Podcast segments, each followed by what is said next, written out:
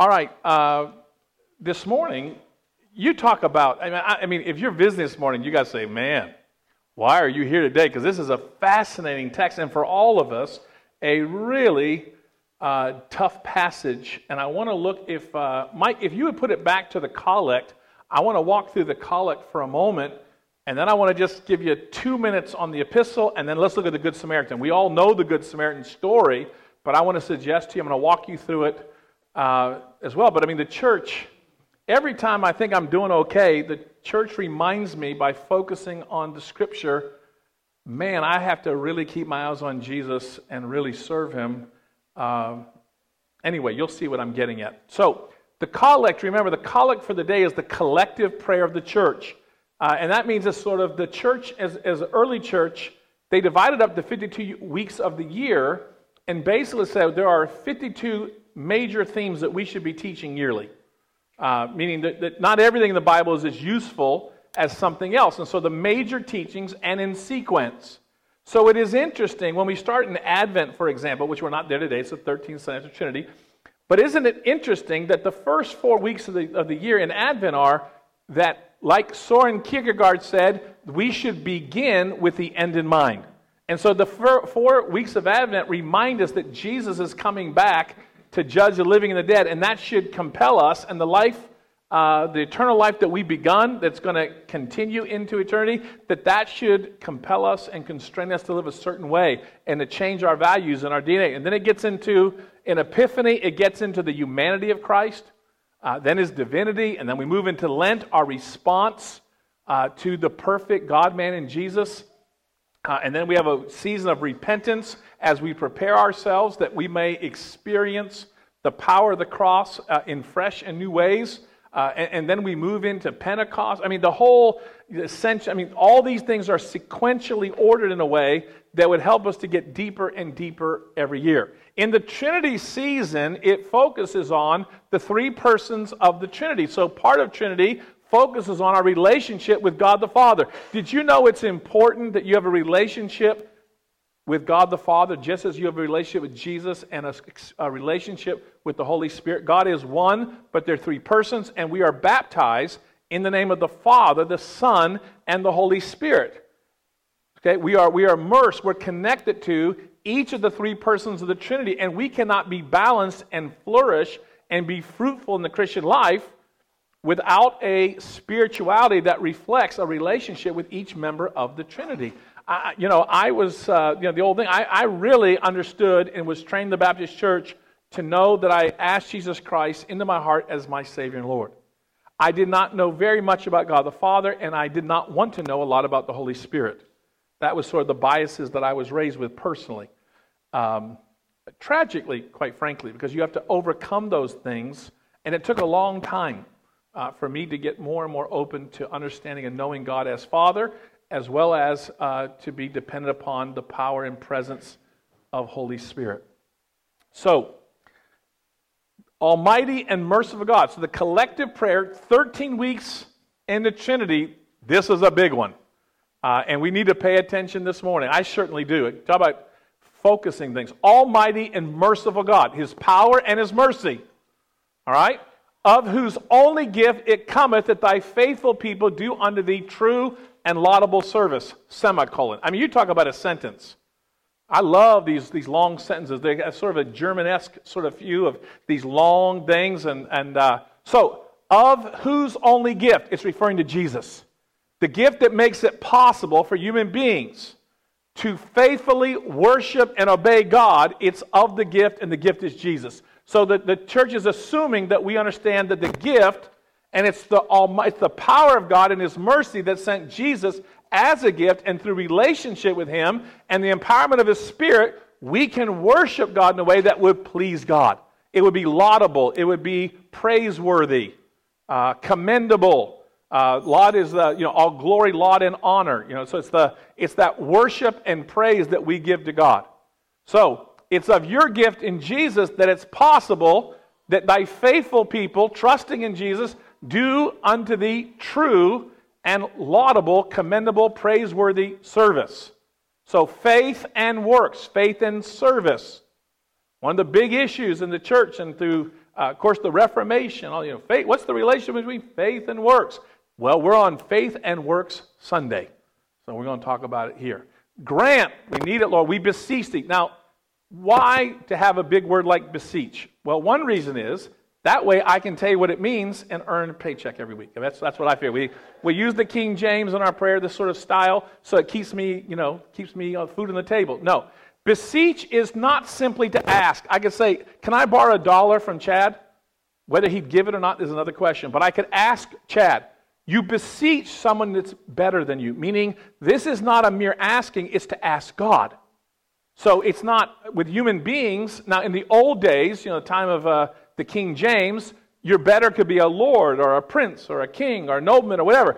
But in the context, in the biblical context and in our context, we only are using that word when it comes down to when we're speaking to God.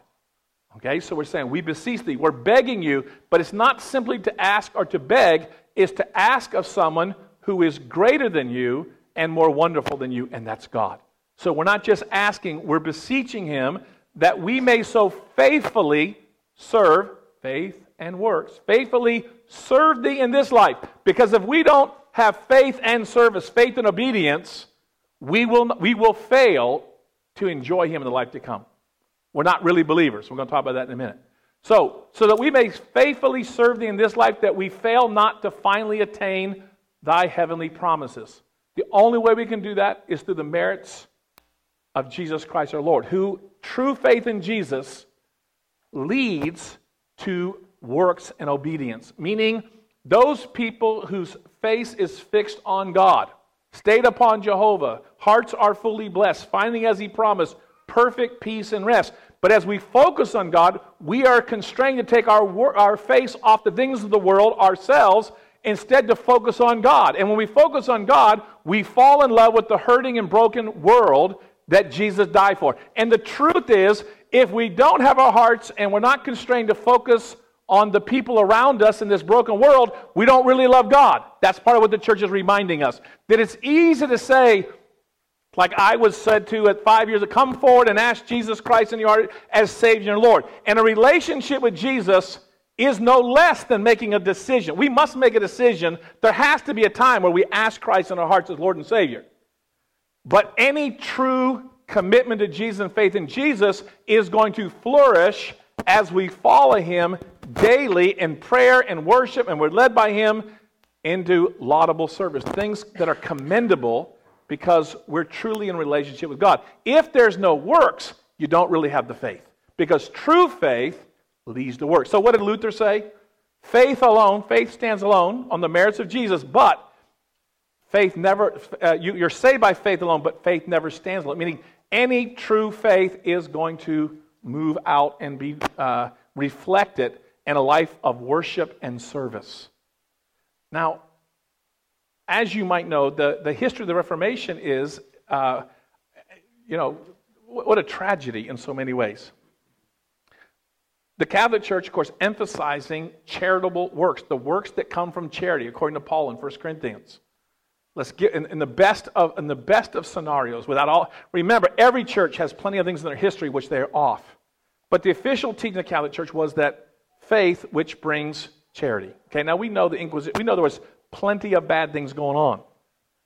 But the emphasis on good works is a biblical emphasis, as well as, of course, the Protestants were right to say that everything is rooted in the merits of Jesus Christ. That's absolutely right.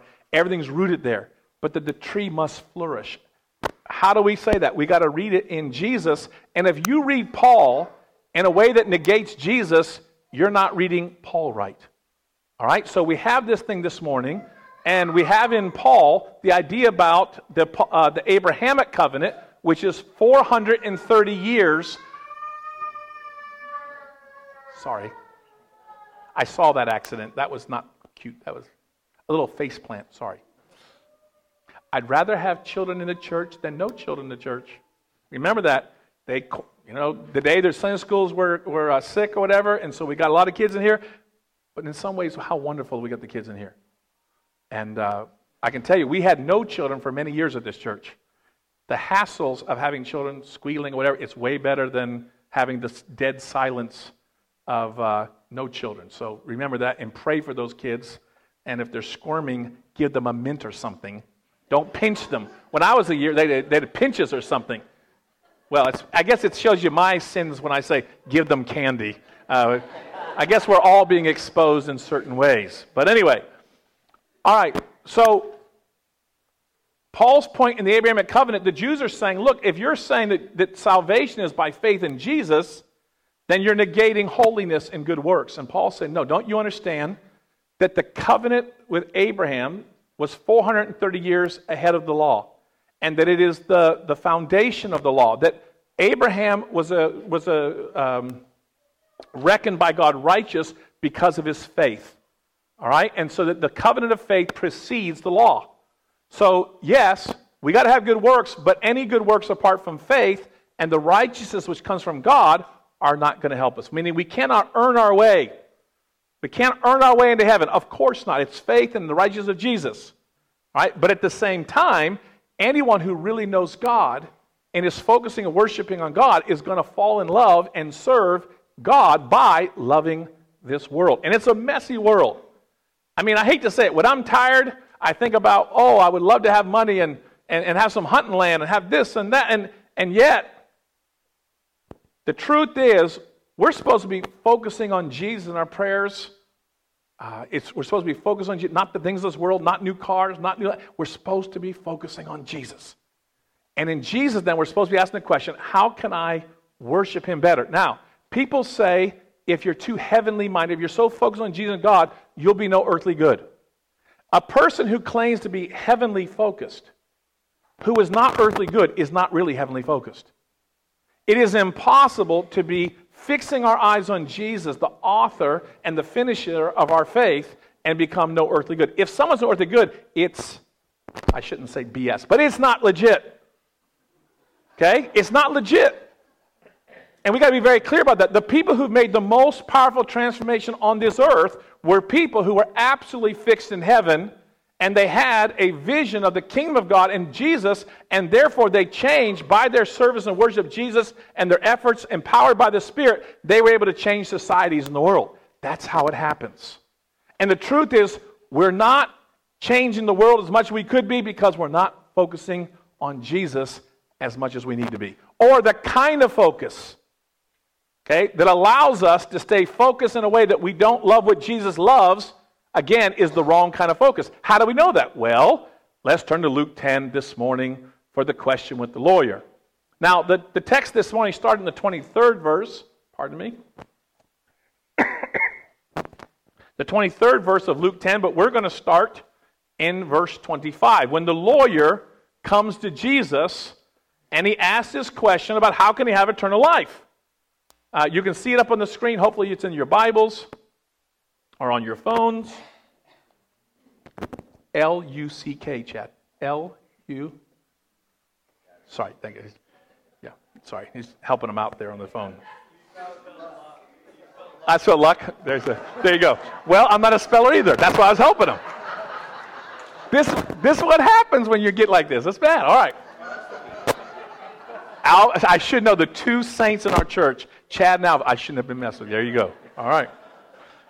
So, so here we go. Verse twenty-five, and behold, a certain lawyer. Now, the lawyer was a scribe. What this means is it's a person who spent their time. It'd be like today having someone who had their P H D in canon law. Except for in the, the scribes of the New Testament and the Old Testament, they were people who were experts in the Old Testament law and the Old Testament and the oral tradition. So they were expert in the Mishnah, and so they knew not only what the Bible said, but what the best commentators of the Old Testament said. They were experts, and you could ask them fine points of nuances, and they could tell you what is what. So behold, a certain lawyer, scribe, stood up, so he was there, and he stands up as if he's in the posture of the learner, and he asked the teacher, the rabbi, Jesus, something. Now, in this case, the rich young ruler, in another occasion, asked the same question. He appeared to be sincere.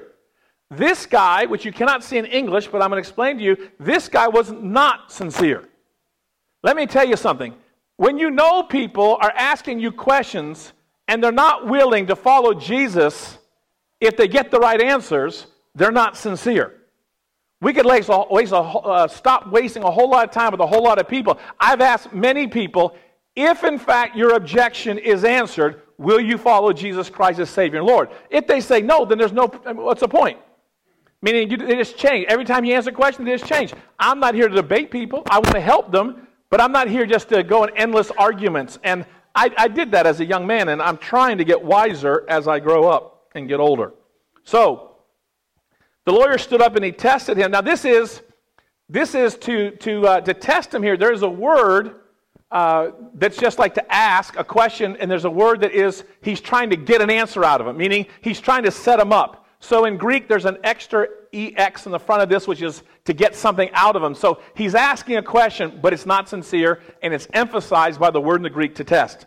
So there's a there's a testing which is sort of neutral, like to ask a question, and there's another one, it's like to get something out of him, to win an argument. That's what the guy's doing. Certain lawyer stood up and tested him, saying, "Teacher, Rabbi, what shall I do to inherit eternal life?" What an important question. What shall I do to inherit eternal life? Now, there's three times in this text the word do in English is used. And to properly understand that word makes this whole text clarify and make us be like, oh my goodness. So, in this verse, the word do is aorist tense, meaning what can I do and get it done with? Meaning what act can I do? I was told as a little boy, you go forward. It's not in the Bible, but I was told it'll work. It said go forward and ask Jesus Christ to come to your heart. Repent of your sins, ask Jesus Christ to come to your heart. Nothing wrong with that, but that's just a beginning of a relationship with God. But I was taught it oftenly and frequently as if once I did that, I could twiddle my thumbs. And basically, they wanted me to be good. They didn't want me to, to, to curse or dance. or I mean, there was a lot of things they didn't. They told me to do it. But basically, their theology reflected that you did something, and once it's done, you're done. And then you twiddle your thumbs and try to stay out of trouble. Don't get any holes in your jeans. Be nice. Uh, and then you do whatever you want. Just be good. And, and then you die. And then you go to heaven. That's not... Uh, what Jesus teaches. And that's not what Paul says. So, this guy says, what can I do and get it done? So I do something and get it done to inherit eternal life. Aorist tense, a finished, completed action. That's what he's looking for. I hate to tell you, I think in some ways, all of us potentially, listen, let me speak for myself, how nice it would be sort of if you just sort of did something and you did it, and we weren't expected to live faithfully, walking with Jesus Christ, all of our days in serving Him as the God that He is. I mean, I say nice. That wouldn't be nice because in a sense, we would then, our lives would reflect us and our culture and not God. And it would be kind of ugly and nasty. What shall I do to inherit eternal life? Jesus said to him, He said to him, what is written in the law? You're an expert. Tell me what, what the law says. He didn't say it's snarky. The guy responds, okay. And it's interesting. Jesus asked two questions. The guy gives the same answer that Jesus gives. And yet, Jesus and this guy are far, far apart. This guy believes that if I have the right answers in my head, that takes care of everything. Jesus is clearly going to demonstrate it does not matter. It is not less than having the right theology. You got to have the right theology, but it is not enough. This guy had the right theology. He gives the perfect answer, the same thing that Jesus said on multiple occasions. This guy gives the exact same uh, answer. He quotes out of Deuteronomy six five, thou shalt love the Lord your God with all your heart, soul, and strength. Or your mind and strength, uh, and, and then the end of uh, Leviticus nineteen eighteen, it says like don't betray your neighbor or this or that, and then it says love your neighbor as yourself. It's the very end of a long verse in Leviticus nineteen, verse eighteen. So this guy quotes the Old Testament, which Jesus says is the perfect summation of the Old Testament law in the best way. And Jesus says, you got it right. So here it is. What's the scribe's answer? You shall love the Lord your God, verse twenty-seven, with all your heart, with all your soul, with all your strength, and with all your mind. And your neighbor as yourself. Jesus says, great. He says to him, you have answered correctly. Isn't it nice if Jesus said, you got it right? Yeah, got it right. He says, do this and you shall live. Now here's where we can't see it in English. In English, this is present tense. So it means do this and keep doing it every day until you can't breathe anymore.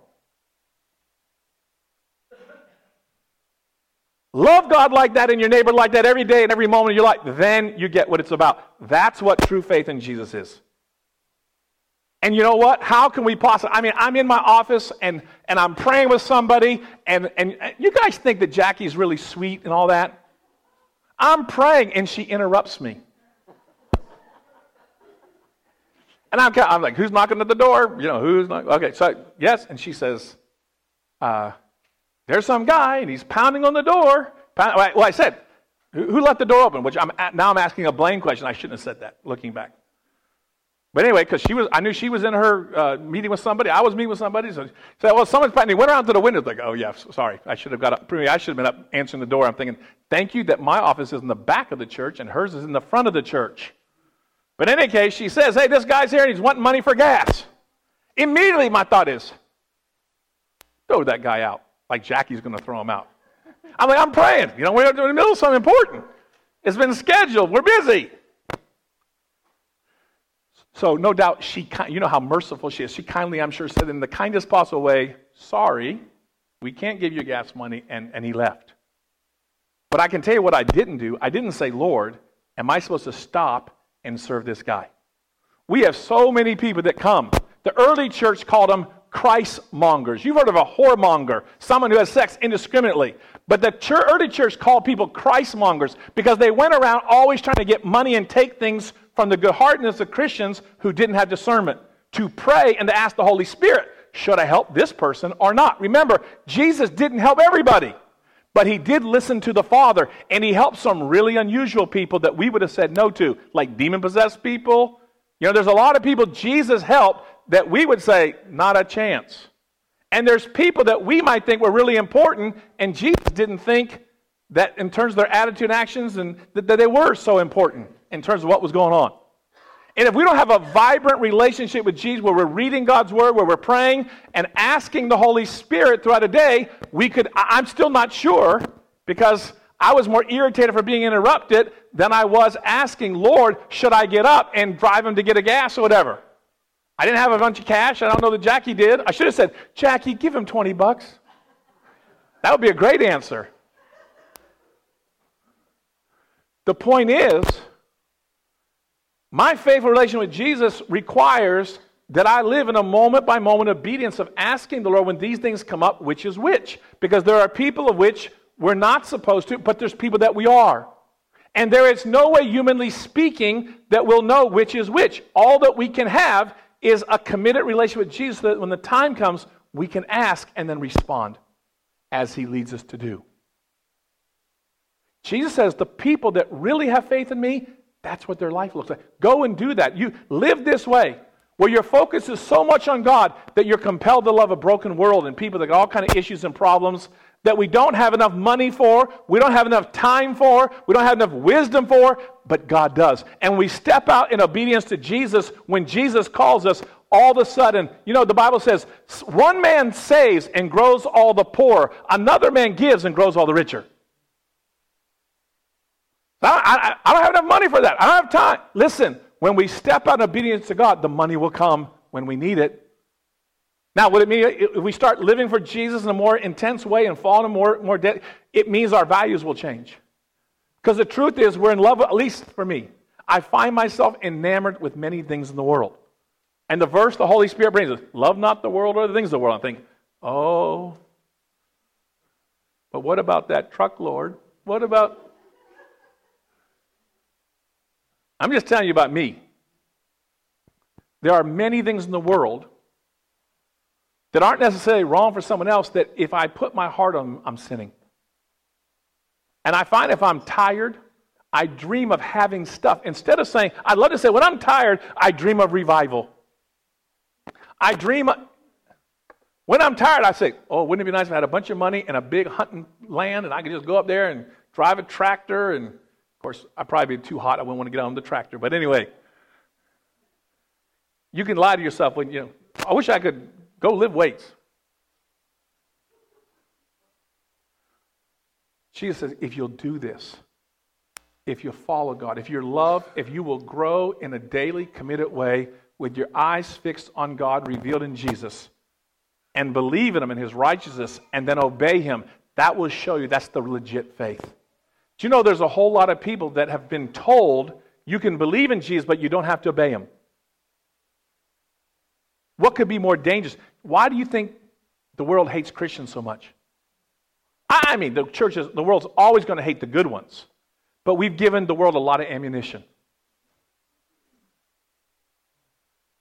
because we do not love the Lord our God. We are not focusing. I mean, you see Pastor Godum, you know, uh, shouldn't say his name on the tape. We'll have to edit that out. Anyway, we see our dear friend come. He was Hindu. He knows what it means that God demands everything. And you see this vibrancy in his relationship with Jesus because he understands that you can't claim that Jesus is your Savior and your Lord and not follow and make him the fixed center of everything that you do. And his whole life revol- re- revolves around that. To the point where, well, he's, he, he's the real deal. And he challenges me to remind me uh, in terms of what God requires of me. So he says this to the lawyer, do this and you'll live. Now look, we do it imperfectly. We repent when we don't do it right. I had to pray, say, Lord, forgive me about this guy. I was doing something important, but I should have asked the question. Okay, I should have asked the question. Lord, is this something I'm supposed to stop for or not? In that we were amenable of prayer, I don't think so, but but I should have asked the question then, and I didn't. All right, because my love for God has to be expressed in the way in which I respond to other people around me in this world. Uh, and he sends us tests all the time. All right, twenty-nine. Of course, I don't know about you, but I, I, I, I'm like this guy. I want to justify myself. Well, it's okay if I have this. It's okay if I have that. I'll share it. I'll, I'll do it. I mean, we have all these excuses. And this guy wants to justify himself, and, and who wouldn't? If, when we're exposed by the one who can see right into our heart and show us our weaknesses. So, wanted to justify himself, he said to Jesus, and who's my neighbor? I mean, this is the religious spirit within us. We always want to say, well, well, who do I have to discount? Well, he's going to spend it on alcohol anyway. I was talking to someone who told me that the other day, and I said to him, do you know that Proverbs thirty-one says, give a poor man strong drink that he may forgive his troubles? Did you know it's a command? I mean, it's wisdom literature. Don't pay any attention. But, but I'm just telling you, read Proverbs thirty-one. I mean, yeah, the most of the text in Proverbs thirty-one is about the the uh, you know the, the most perfect sort of woman who, who flourishes in all these ways. It's this incredible pattern. But the beginning of Proverbs thirty-one says a very interesting thing. It's not for us to judge how they're going to spend the money. The question we got to judge is, Lord, are we supposed to get involved? That's the question. Once I start thinking how they're going to uh, listen, we give money all the time to things, and we're we're trusting, but God's going to judge us that we gave, whether it be churches, missions, whatever it is, we, that we're sowing when God shows us what to do. What they do with it, they got to answer to God for. Okay, but, but if we start thinking and judge, making all these judgments, then we can put up the wall and say, they don't count, they don't count, they don't count. And before long, I just got to watch T V and drink beer and have another barbecue.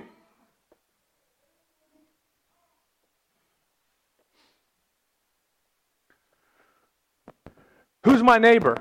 Jesus says you're asking the wrong question when you ask, who do I have to pay attention to? Now listen, we are overwhelmed. Just in the mail, any particular week, I get three, four, five, ten things. My daughter put her name on every mission giving thing in the world. So I get, I mean, she's young. She's sweet. But, I mean, if I took the trees that the junk mail that she signed us up for, And, and and I'm sure most of it's good things, but I don't. I can't give to to every single thing. I can't give every time I publish. I'm already giving, and I'm giving. Actually, we're tired. We we have to. The Lord does say something. No, that's not. I'm not asking you to do that. It's okay to say that we're not doing everything. The problem is the devil gets you to think I got to do everything, and then you do nothing. The point is you got to walk with Jesus in such a way that you can ask him. And then as he leads you and opens your heart, that you obey that and that you do the people that you are supposed to help. I don't think, I'm not the Savior. I'm not supposed to help everybody. But I am expected. I am Jesus' little elf. And when he asks me to do things, he's expecting me to do it. Okay, not little elf. I'm one of his larger by weight. significant elves, if not by quality of service. By weight, I'm one of his larger elves. Jesus then said, a certain man went down from Jerusalem to Jericho, fell among thieves. Now look, you know the story. Let's get it to this. Jesus tells a parable that shows that the guy's asking the wrong question. Now, a lot of people, I don't know if Jerusalem was expensive, but a lot of the Levites and the priests lived in Jericho.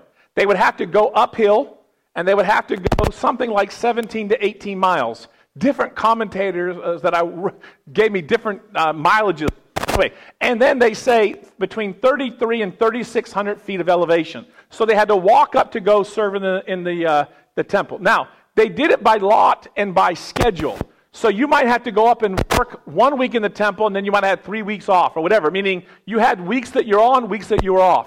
And when they were off, they would come back down, as this parable is suggesting. And the guy's coming down, uh, not that this guy's a priest, but meaning this guy is coming on the same road that you would go down to Jericho, which many Levites and priests had their house there. I'm so sorry about this. I'm going to try to stay still. So, um, it's not going to really work.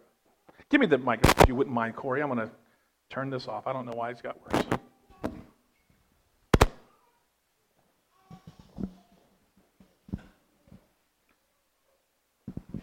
Okay, so the guy is coming down, and it's, I've been on this road in a bus. If you're car, if you get car sick, you don't really want to be on this road. It's a there's all kind of places for someone to waylay you, like the old westerns or whatever. Uh, there's there's plenty of places to sneak up, hide until it's too late. Uh, and so the people would like to travel in big groups, but occasionally you might have to go and you didn't have a big group, and then you you, you know you take your luck. And so this guy takes his luck in the parable, and he comes down by himself, and they rob him. Now, why did they take his clothes? Well, today we would look for what? A good watch. We would look for, you've got gold jewelry. We'd look for your wallet. In those days, the status of the clothing, that's what would be expensive, and that's what your wealth would be. And in some ways, it'd be like if you had really expensive Air Jordans or something, we'd take it off you. But instead, your robe, that would be of the quality, that would be worth a lot. Meaning the most expensive thing you'd keep carrying with you would be your clothes. So they strip him, not to humiliate him, although it would be humiliating, but they did it because that's what was valuable. They could resell it. All right, so they beat him up bad enough that if he doesn't get help, he's not going to make it. Now, Jesus says there's two people in essence, and he's telling us as well, there's two religious people. If you make them bad people, you mess up the parable. Jesus is not saying these people are bad people. They serve in the temple. They know God's word. Uh, they're, they're, they're good people. We have no reason to believe that they're bad people. The problem is they have decided that their religion is largely internal and intellectual in their belief and not in terms of loving the world that Jesus died for.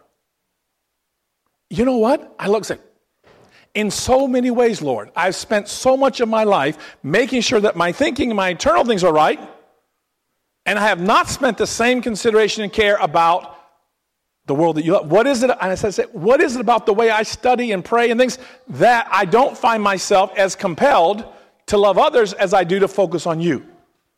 And I've heard the Lord say, it's the kind of focus, Ron. You've got to come to the text asking for me as you daily pray and you read, asking me not only, how do I know you and serve you this way, but Lord, would you give me opportunities today to serve you as you bring people in that I would respond to them the way which you want to? Because you live in me and you want to use my hands and my feet and my energy and the money I don't have and the wisdom I don't have, the time I don't have, you're going to multiply it. You're going to change my values.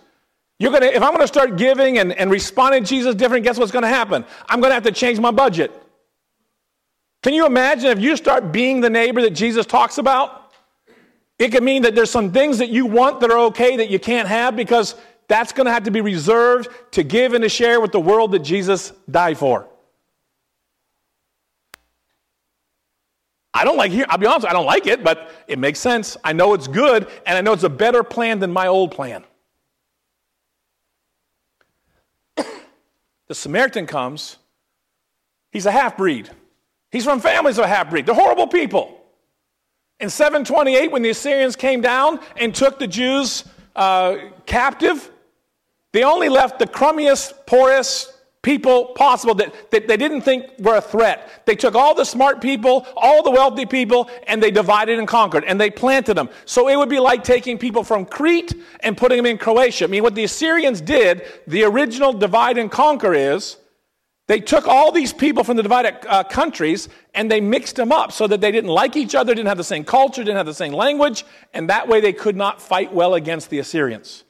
So all the eighty, ninety percent of the people in Israel were taken out. The people that were left intermarried with the people that the Assyrians and the people that they moved there, they intermarried.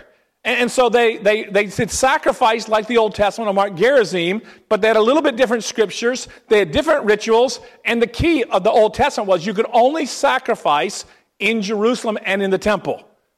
And they thumbed their noses because the Jews didn't like them and said, "You're half-breeds."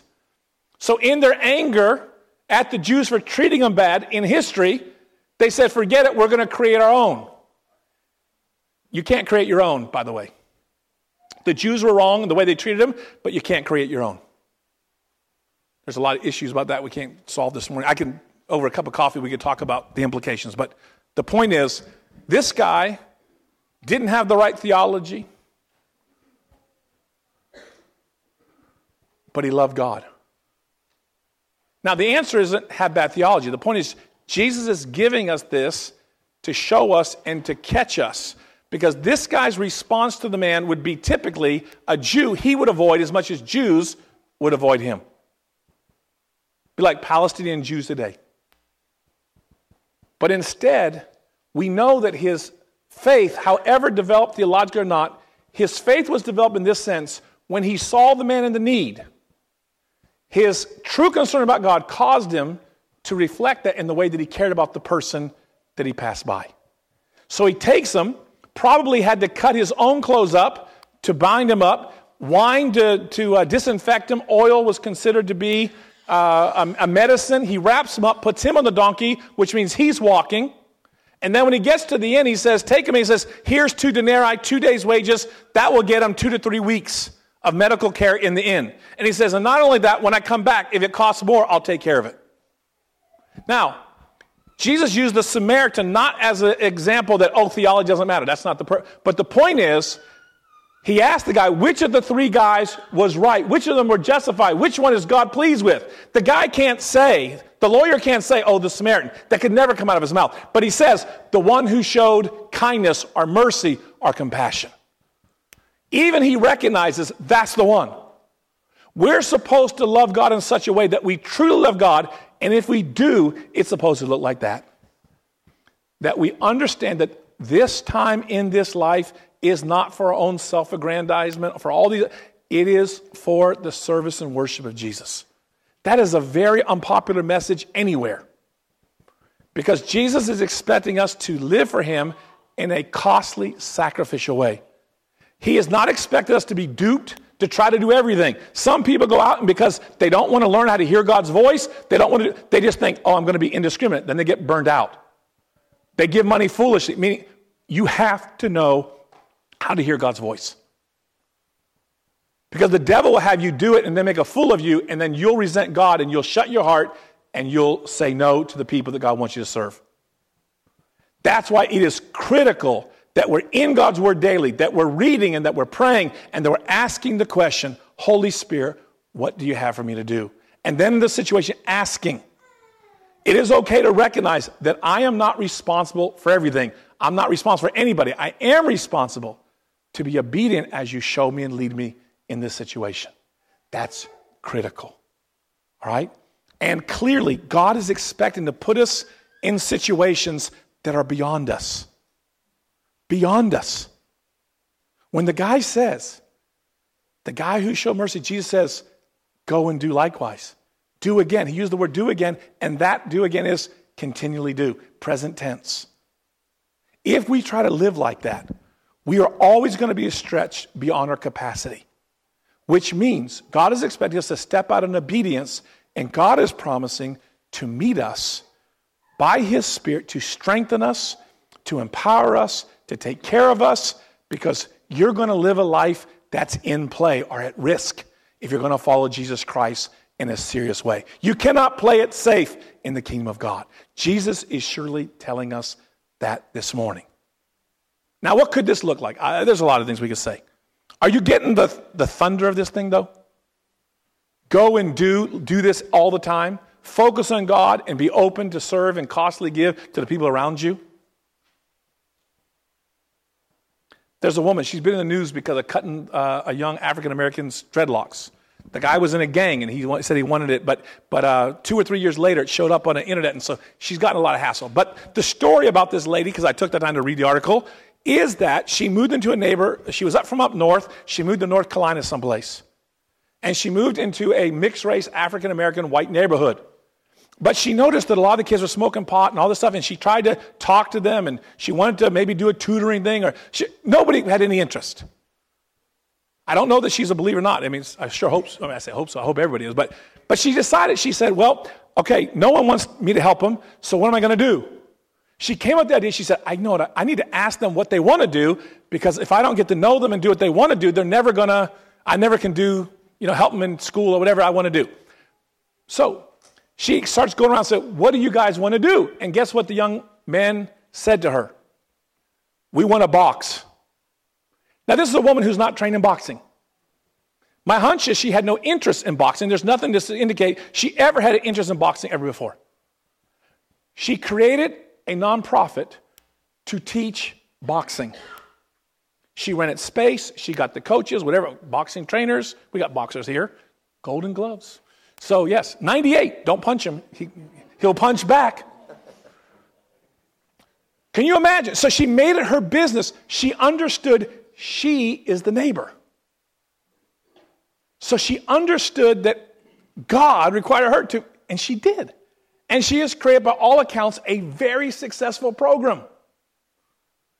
And the people, the kid said, it's not what it looks like. Yes, it looks bad. But she said, he said, uh, Miss Sally loves this. It wasn't, she said, I was leaving the gangs. I wanted to cut my dress. It's on Yahoo, whatever you want to read it. But, he's, but when you hear the story, it's beautiful. It was beyond her. She didn't know anything about boxing. She didn't have the money. But she was a free agent. God wants us to focus on him in such a way that we could respond. It is not less. We cannot be saved with less than knowing that Jesus Christ died on the cross for our sins and to love him and believe him. Certainly, there's nothing less than that. But a true faith must sprout. And Jesus is expecting us to grow. To grow in our focus of worship and prayer and the reading of scriptures and the submitted to him by his Spirit. Some of us, we really need to, I'm waiting. I thought, do I need to do it or I've got to wait? Some of us, we, we need a, how do I read the Bible every day? If I need to have a class, how to have devotions, I'll gladly do it. Some of us, how, we need to have a class. How do I hear God's voice? We need to have a class. There's plenty we could teach you. But we can't teach you until we say, I don't know. I, I don't know what you don't know, but I can tell you this. It's essential that we're in the Word daily, that we're learning. How do we pray? Man, there's tremendous books on prayer. There's all kinds of ways to pray. I, I can't tell you how liberating it was to read Richard Foster and others and say, oh, some of these things I can do really well. I just thought prayer was what I saw on Wednesday nights at church, and it was all kind of boring and disconnected. That's not what prayer is, but I didn't know it. But eternal life comes in faith in Jesus, and a faith that sprouts in service or good works. And if that's not happening, we need to question, is it legitimate faith? Because Jesus says real faith manifests in this kind of service. Remember, grace, this is Dallas Willard, one of the most helpful quotes I've ever heard. Dallas Willard said, grace is not opposed to effort, it's opposed to earning. We were taught, many of us, that grace means you don't do anything, God does everything. As opposed to, we can't earn our salvation. Grace is opposite of earning. Yeah, we can't earn anything. But Jesus is expecting us to take up our cross daily and to live following him, not ourselves and our own agenda. All right? This is a tough thing. Go and do. Live this way every day. I, that's a, I don't know about you, but it feels like a two by four to the head. And, and a whole lot of my life is organized that way. But I can't help but read these kind of texts and realize, ah, but there's parts of me that really need to submit and to surrender to God. And if I don't get more systematically focused on parts of my life, this kind of change in living is not going to come by accident. It's going to come by the decision of the will to follow Jesus Christ and to implement some changes. I don't know about you, but I never have done well with having my devotion at night. Maybe there's exceptions. Most of us, we got to get up in the morning and start our day that way. Most of us not to get up. I, I can tell you, I can pray a whole lot about a lot of things, but there's not, my prayer life is changing. Now I'm being asked to pray for Tanzania and for churches and this and that, and I'm and I'm I'm praying for the Muslims, and I mean there's a whole lot of stuff, and yet I have not been praying nearly. I mean I'm praying for the world, and I'm forgetting to say, Lord, would you lead me and guide me today for the guy next door? Lord Jesus,